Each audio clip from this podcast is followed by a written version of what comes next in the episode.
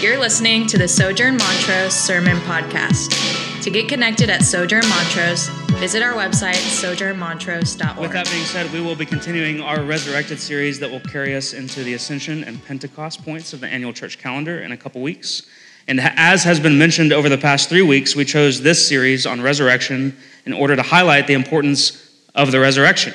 We celebrate Jesus' rising from the dead on Easter, and as Christians, it is our joy to celebrate death to life in every facet of our lives. Thus, we have covered how Jesus' resurrection means that we have resurrected hearts. Our hearts of stone have been replaced with tender, soft, loving hearts of flesh, as it says in Ezekiel. We are free and capable now to love as God loves, to see as God sees. We are free to actually follow and obey God with joy. Our hearts are tuned toward Him. We also saw how we have resurrected, we, have, we can look forward to resurrected bodies. Our physical bodies will be brought back from the dead, We'll actually be a flesh and blood living thing, not just spirit. And they will be pain free, they will be glorious. We will physically feel the warmth of our Savior. We will hug Him, embrace Him, feel His hand on our shoulder, maybe, and His face as He looks into our eyes and tells us that He loves us. And then last week, we covered a resurrected Israel or a people to share God's character, love, and glory with the world, namely the church. We are now a people who can see the dry bones that surround us and go with confidence knowing that Jesus has the power to raise broken bones to life. We can look around, see our neighbors, and be inspired and compelled to share the message of Jesus, the good news of Jesus, to them without fear. We can stop doubting that God can actually redeem difficult situations and trust that as we are faithful to share the gospel, God will work to breathe his spirit into dust and see life created. We have seen how the resurrection has far reaching and life changing consequences and implications. And this week is no different. We will discuss how that truth affects our families. So let's pray. Lord, thank you um, for this morning together, and thank you for Spirit encouraging our hearts and tuning them to that worship of you that we may celebrate the risen Savior not just on Easter, but in every day of our lives. Um, we ask that that would be true. We ask that it would permeate us. So give me the ability to say what needs to be said and the ears and hearts for those who are here to listen. Amen. My limited experience in life thus far has not kept me from understanding that family, the word family, means a lot of things to a lot of different people. Rarely is the term met with simple, one dimensional feeling. We don't attribute simple definitions to family because they are naturally complex. And this isn't in itself wrong. The Godhead is familial. He has revealed himself as such. There is a Father, there is a Son, and a Spirit, and they're in eternal community together. And although there is infinite mystery in that relationship, the Bible has also revealed to us, it has given us a glimpse into how our lives, our families, are modeled in the Godhead's image. So when hearing the word family, many of you may hear warmth, love, fun, joy, security, safety, sanctuary, even. You may begin to think of your childhood, childhood or your own children. You may think of holidays or summer afternoons or similar experiences of Sabbath and recreation. Others, when they hear the word family, they may hear or feel tenseness, conflict, anxiety, anger, obligation, unforgiveness, or even worse still, abuse, neglect, betrayal, darkness, death mourning, brokenness. I suspect that most, if not all of us, can relate to adjectives from both positive and negative categories, the balance between the two being that which actually colors our experiences. And this applies to everyone, married or not, children or not. Everyone here is at least a son or a daughter, and likely also a brother or a sister, a niece, a nephew, uncle, aunt. We all come from somewhere. We were begotten, thus all affected by family, one way or the other. And why is this? Family is one of those words, those nouns that should be positive. I mean, when you ask anyone, you sh- the ideal is family is good. People spend their whole lives attempting to achieve that ideal. They achieve to reach an ideal family. And I'm not even talking about maybe the modern nuclear family. I'm not talking about 2.5 kids, a yard, and a house with a well funded retirement account. I'm talking about people wanting to belong to a unit or group where they can feel loved, where they can feel safe and I think that most people, if they wish it, if they could wish it upon themselves, would, ideal, would describe their ideal family in those or similar terms. and yet brokenness seems to prevail. God had an idea for family even in the beginning. In Genesis 1 27, 28, he says, So God created man in his own image. In the image of God, he created him. Male and female, he created them. And God blessed them. And God said to them, Be fruitful and multiply, and fill the earth and subdue it, and have dominion over the fish of the sea, and over the birds of the heavens, and over every living thing that moves on the earth. And in verse 31, he says, And God saw everything that he had made, and behold, it was very good. In other words, to our first father and first mother, he gave the charge to have children and take care of the earth, tend the garden, cultivate it, grow together, work the earth together, raise children together. And the brand new family was very good. God said so himself. And yet, the story, which is probably familiar to most in the room, rather than sowing those seeds of beauty, rather than sowing the seeds of cultivation, rather than welcoming children into a perfect, sinless world, rather than taking ownership and responsibility for the trees and the plants, the birds and the beasts, our first parents chose to believe lies, chose to disobey, chose to neglect their roles as husband and wife, father and mother, and succumbed to their own desire and selfishness. So instead of seeds of beauty, they started sowing seeds of destruction immediately. They failed as our first parents and were rightly cursed for their transgression. The story goes as this, starting in Genesis 3:11. God says after the fruit had been eaten, "Have you eaten of the tree of which I commanded you not to eat?" And the man said, "The woman who you gave to be with me, she gave me the fruit of the tree, and I ate." And then the Lord God said to the woman, "What is this that you have done?" And the woman said, The serpent, the serpent deceived me, and I ate. And so God curses them. And he says in verse 16, I will surely multiply, to the woman, he says, I will surely multiply your pain and childbearing. In pain you shall bring forth children. Your desire shall be contrary to your husband, but he shall rule over you.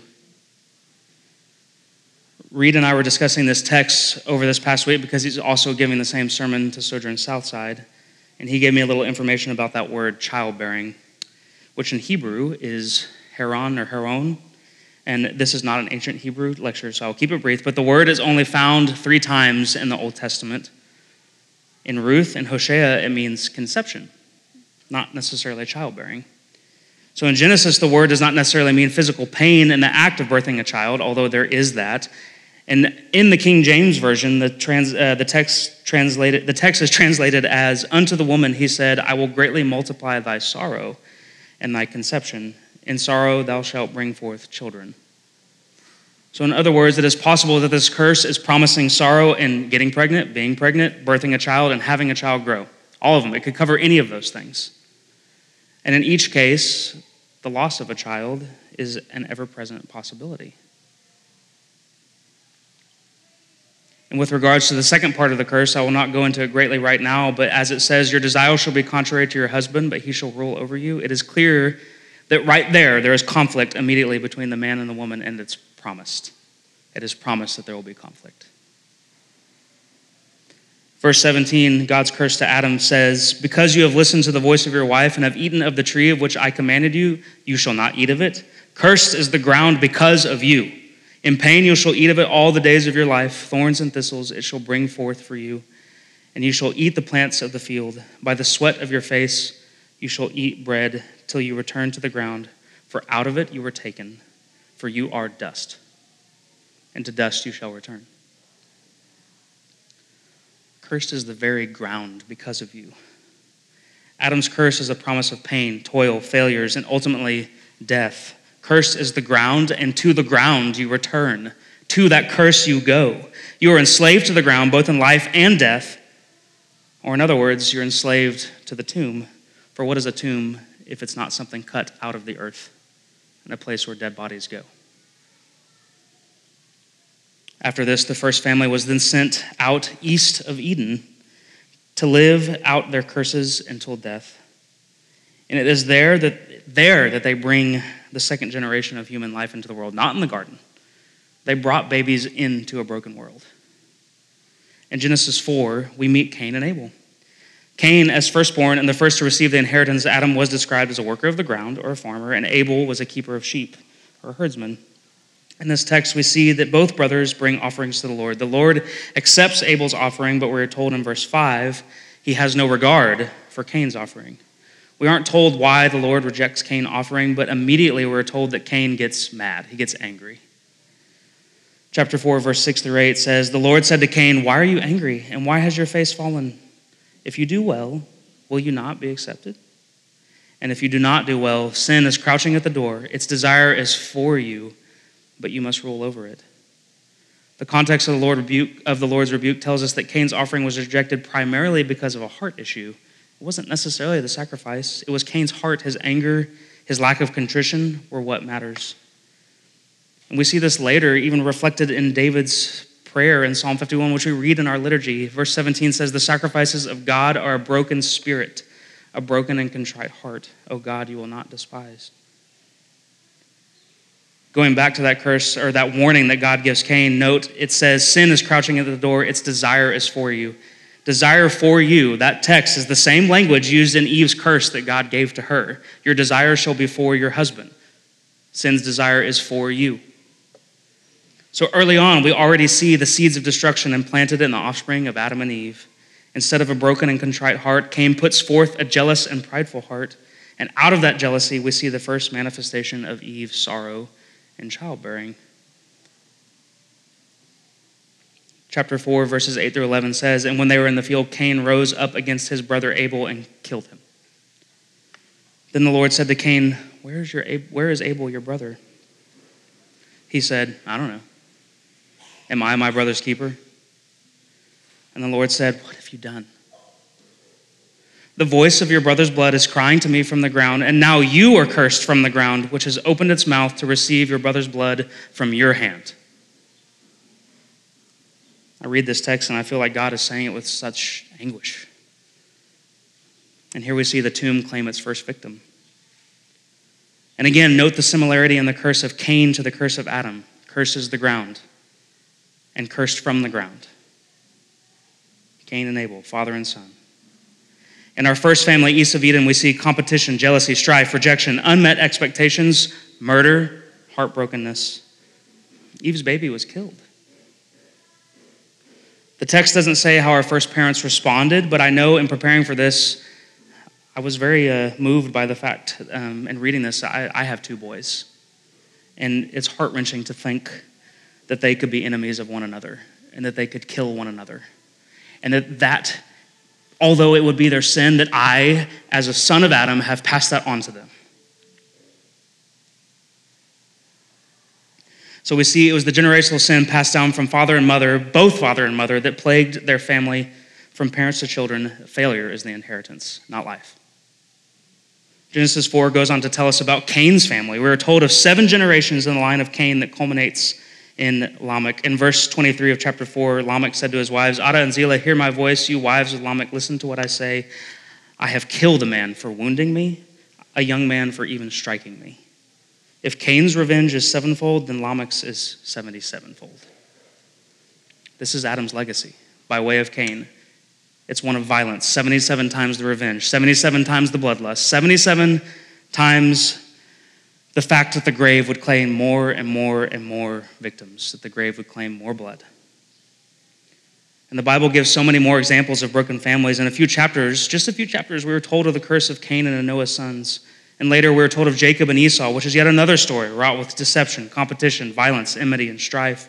We're told of Jacob and his children, how many know the story of Joseph and the treatment his brothers gave him. But even before that story, we are told of two of Jacob's first sons, Simeon and Levi, and their violence in attempting to avenge their sister. And this is Levi, who would end up being the father of all priests of Israel. Genesis 34 30 says, Then Jacob said to Simeon and Levi, You have brought trouble on me by making me stink to the inhabitants of the land. So then, as a father, rather than leading and discipling and helping his sons grow, he's more worried about his reputation and wealth than the cultivation of his family. So there we see Adam's sin, Adam's curse is growing and growing. And let us fast forward to David, a man after God's own heart. He famously had his fellow countryman and subject, someone he was supposed to be caring for, murdered to fulfill his desire for Bathsheba. And the child of that illicit union would die. God promised it. So now we see even an innocent life being sent to the ground. And here we see the tomb claiming another victim. And more unrest is found in David's household. One of David's sons, Absalom, wants to murder him and conspire against him. Another of David's sons, Amnon, uh, would defile David's daughter, Tamar. And we see that the families of the Bible go on to be marked by more competition, more striving for affection, more violence, more death, more selfishness, more blood crying from the ground that is soaked. And we know from the history of Israel, David's kingdom would eventually split and the people would be cast into captive exile. So, what started as seeds, little seeds of a broken family, would culminate in a broken kingdom. So I ask, based on the beginning of our discussion, what experiences mark your family or the families that you have known? What have you experienced? More curse or more blessing? Where do you see those generational patterns passed down from fathers and mothers? Where in your family do the ghosts or the specters' blood cry out from the ground? What shall be done? Is there hope? Is there hope for your family? We are in need of a resurrection. The accounts of the families in the Old Testament are truly heartbreaking. There is much sadness and much brokenness that is all attributed to the sin of the human heart. But God, in His mercy and kindness, compassion, and long suffering, did not abandon His creation, even then, in the first chapters of Genesis. Back in Genesis 4, after the account of Lamech that I read, we are given a story of hope. Immediately after Lamech, it says in Genesis 4 25 to 26, And Adam knew his wife again, and she bore a son and called his name Seth. For she said, God has appointed for me another offspring instead of Abel, for Cain killed him. To Seth also a son was born, and he called his name Enosh. At the time, people began to call upon the name of the Lord. So, out of Eve's sadness, out of the loss of her child, out of the sorrow that comes from the curse that God promised her, God was merciful and said, I will give you another. I will give you another offspring. And this offspring would end up being the line, would establish the line of David and thus ultimately the line of Christ. And we are told that even in the midst of that cursed ground in which they lived, the people would begin to turn to God. The first beams of light began to dawn on humanity's redemption.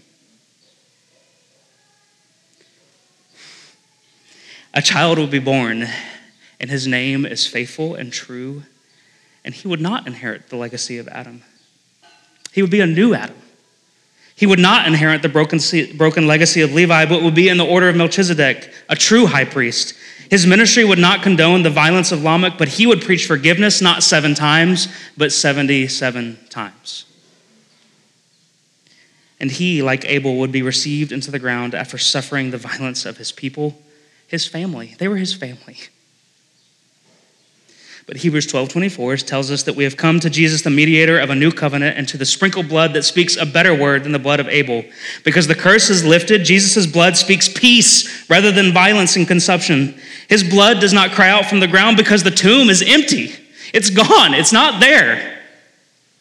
Rejoice, all you peoples, for Christ has been raised from the dead, and so too does he resurrect our families from the pit of the legacy of Adam. Acts 3:25 says, You are the sons of the prophets and of the covenant that God made with your fathers, saying to Abraham, And in your offspring, and that offspring is Christ, shall all the families of the earth be blessed. Blessing, not curse. And with this new covenant, with this life changing result, what are we supposed to do with that? What is our charge? As Christ has reconciled us to himself, so too now can we be, can we be reconciled to our earthly families. And through his ministry of reconciliation, we become redeemed families. I am going to spend some time discussing the roles within the redeemed family, and I will spend some time talking to husbands, wives, fathers, and mothers. But if you're not one of those, please don't tune out. The culmination of this message applies to all, I promise. Additionally, each of these passages could be multiple sermons, but for brevity's sake, I won't go over all of it. I just want to highlight a few things. But I will read for you in Ephesians 5 22 24 says, Wives, submit to your own husbands as to the Lord. For the husband is the head of the wife, even as Christ is the head of the church, his body, and is himself its Savior. Now, as the church submits to Christ, so also wives should submit in everything to their husbands. Eve, as we read, was cursed to be contrary to Adam, to have Adam rule over her. In the redeemed family, wives are free to submit to their husbands willingly and encourage them, to encourage their leadership. They are free from the competition and striving that is inherent to the curse because they know under the law of the Lord, under the law of Christ, the new covenant, that their husbands will take care of them. Wives of sojourn, love your husbands. Be gracious to them when they fail to love you like Jesus loves the church, when they fail to sacrifice for you, when they fail to lead your family with grace, wisdom, and peace. Graciously remind them when they are not leading well and pray for them that they do exhibit and pursue godliness and Christ likeness. Pray for your husbands. Ephesians 5 25 to 33 says, Husbands, love your wives as Christ loved the church and gave himself up for her, that he might sanctify her, having cleansed her by the washing of the water with the word, so that he might present the church to himself in splendor without spot or wrinkle or any such thing, that he might be holy, she might be holy, and without blemish. In the same way, husbands should love their wives as their own bodies. He who loves his wife loves himself. For no one ever hated his own flesh, but nourishes and cherishes it, just as Christ does the church because we are members of his body. Therefore, a man shall leave his father and mother and hold fast to his wife, and the two shall become one flesh. This mystery is profound, and I'm saying that it refers to Christ and the church. However, let each one of you love his wife as himself, and let the wife see that she respects her husband.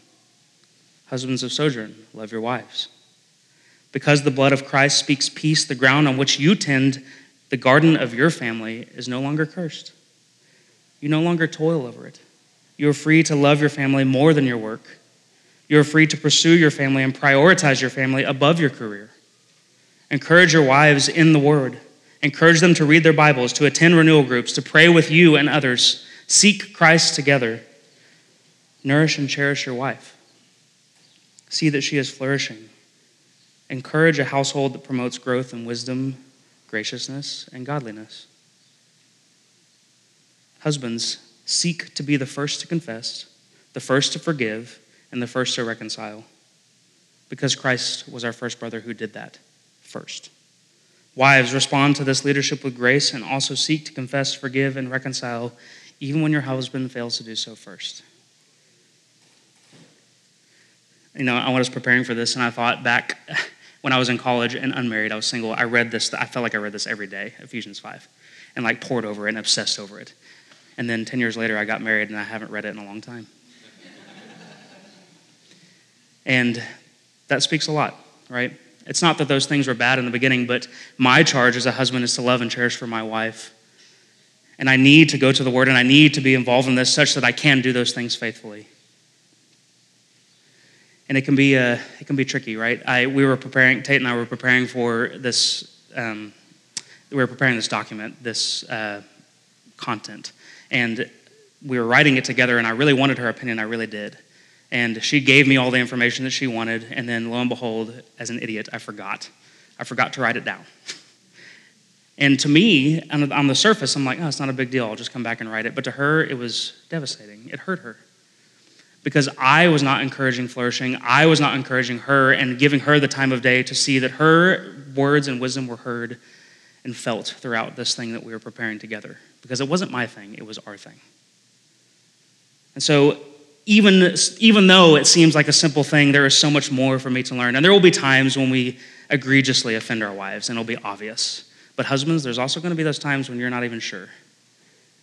And you need to be the first to reconcile, the first to forgive, the first to ask for forgiveness. Going on in Ephesians 6, 1 through 4, children, obey your parents for the, in the Lord, for this is right. Honor your father and mother. This is the first commandment with a promise, that it may go well with you and that you may live long in the land. Fathers, do not provoke your children to anger, but bring them up in the discipline and instruction of the Lord. Man, it was like when I was preparing this, there's like multiple things. So right before that, like a week ago, I was literally, I was provoking my child to anger um, by arguing, like, it's my dinner. No, it's my dinner. It's my dinner. It's my dinner. And it's like, okay, it's a two year old. Nick, come on. And Tate actually said, I mean, it was funny at the time, but Tate was like, I think it says not to provoke your children to anger. And I'm like, ooh, okay. Wow, I'm actually preaching on that. um, but even more so, I mean, think about, like, it, it breaks my heart. I, the other day, I was um, in the kitchen and they were eating lunch, and I walked in, and Winston was feeding macaroni off a spoon to our dog. And, like, it's not a big deal, right? But in the moment, I was like, what are you doing? And like the look on his face was just like so sad. And my Father, my Heavenly Father, is patient with me. So I need to do that too. So, fathers of Sojourn, be present in your family. Put down your phones, close your computers, be engaged at the dinner table, stop watching the game. Ask your kids about their days, ask them about what makes them happy and what makes them sad. Nourish them and cultivate them such that they love Jesus and love his words. Raise them to love patience, gentleness, and sacrifice. Model it for them. Be patient with them. Delight in your children and make an effort such that they know you delight in them. We aren't given extensive insight into the family dynamics of Adam, Eve, Cain, and Abel, but we know the curse certainly fostered strife and certainly troubled the relationships of that family. Each of you know, or maybe you don't know, the sin that has passed down from your father and mother from each generation before you. So I encourage you to ask the Spirit to reveal these curses, pray for the grace to reverse them, and by the blood of Christ that speaks a better word, seek to protect your children from them as you tend your garden. Because you see, the Christian household is a reflection of the church, and it is a little church in a sense. Roles lived out in a Christ centered view will produce a fruitful garden. We have peace afforded through the resurrection because of the resurrection, and because of the resurrection, we get a Genesis redo. Jesus, is, Jesus echoes God's original command in Genesis in the garden to be fruitful and multiply by telling us to go make disciples of all nations, baptizing them in the name of the Father, the Son, and the Holy Spirit, teaching them to observe all that He has commanded us. But Jesus did not stop with just the familial household. This is, applies to everyone. No, in fact, the resurrected family is so much more than just husbands, wives, and kids. The resurrected family is the church. So, whether you're married or not, have children or not, are dating, single, divorced, widowed, have lost a child, are estranged from, or struggle to interact with your flesh and blood family, or the like, if you are in Christ, you have a first brother who loves you dearly and has welcomed you into his everlasting family. One that won't feel the weight of Adam and Eve's curse, one that will never fall apart, and one that will stand the test of time and will work with the first brother to renew the face of the earth. Sojourn, we are a church, and we are being renewed day by day into a resurrected family. We have a bond more significant than our biological blood. We are bonded by the body and blood of Christ, and we remember that every week when we take communion. Through the resurrection of Christ, our sonship is redeemed. We are adopted into his resurrected family, and we are sons and daughters, and because we are sons and daughters, we are heirs to the kingdom of God. And through that bond, we join our first brother in seeking the lost. Practically speaking, at Sojourn, we join in this commission through the neighborhood parish. Your parish is and should be a model of the resurrected family. 2 Corinthians 5, 18 and 20. All this from God, who through Christ reconciled us to himself and gave us the ministry of reconciliation. And therefore, we are ambassadors of Christ, God making his appeal through us. And your parish, made up of married couples, kids, single brothers and sisters, divorced brothers and sisters, and more, will look different. Your Sabbath will look different. You will recreate differently. You will discipline, disciple, and raise children differently. You will spend money differently. You will invest and work differently. You will conflict and reconcile differently. You will host and open up your homes differently because you are a part of a resurrected family. Your houses will become sanctuaries marked by peace, invitation, hospitality, and generosity. And the guest list will not be restricted to genealogy or flesh and blood, but will include neighbors and friends, coworkers, and more. And why will it be different? Because you are redemption minded. And through the power of the Spirit and the resurrected Christ, you will help each other reconcile those broken relationships that each of us have suffered through our own sin and the sin of Adam.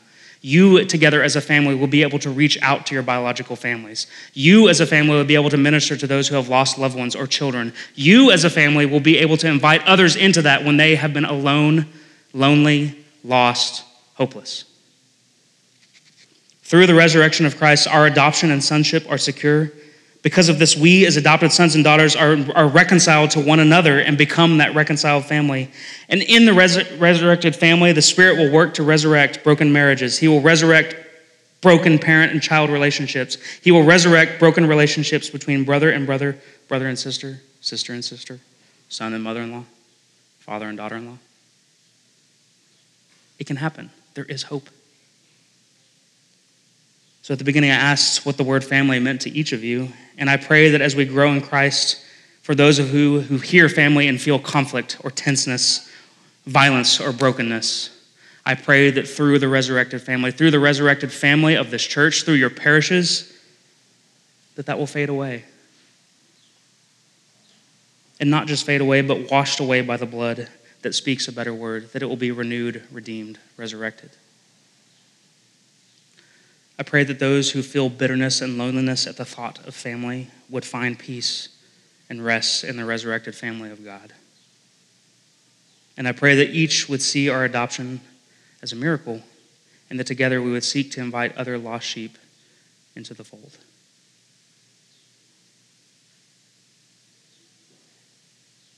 I know there's probably a lot of feelings, but there is, again, I will say it again over and over and over, because of the resurrection of Christ, there is hope the thing you're thinking about the mother or the brother or the sister, the neighbor, the boss, the coworker, whoever. There is hope. And you don't have to do it alone. We're here. This is it. This is the resurrected family. And together we have hope. Let's pray.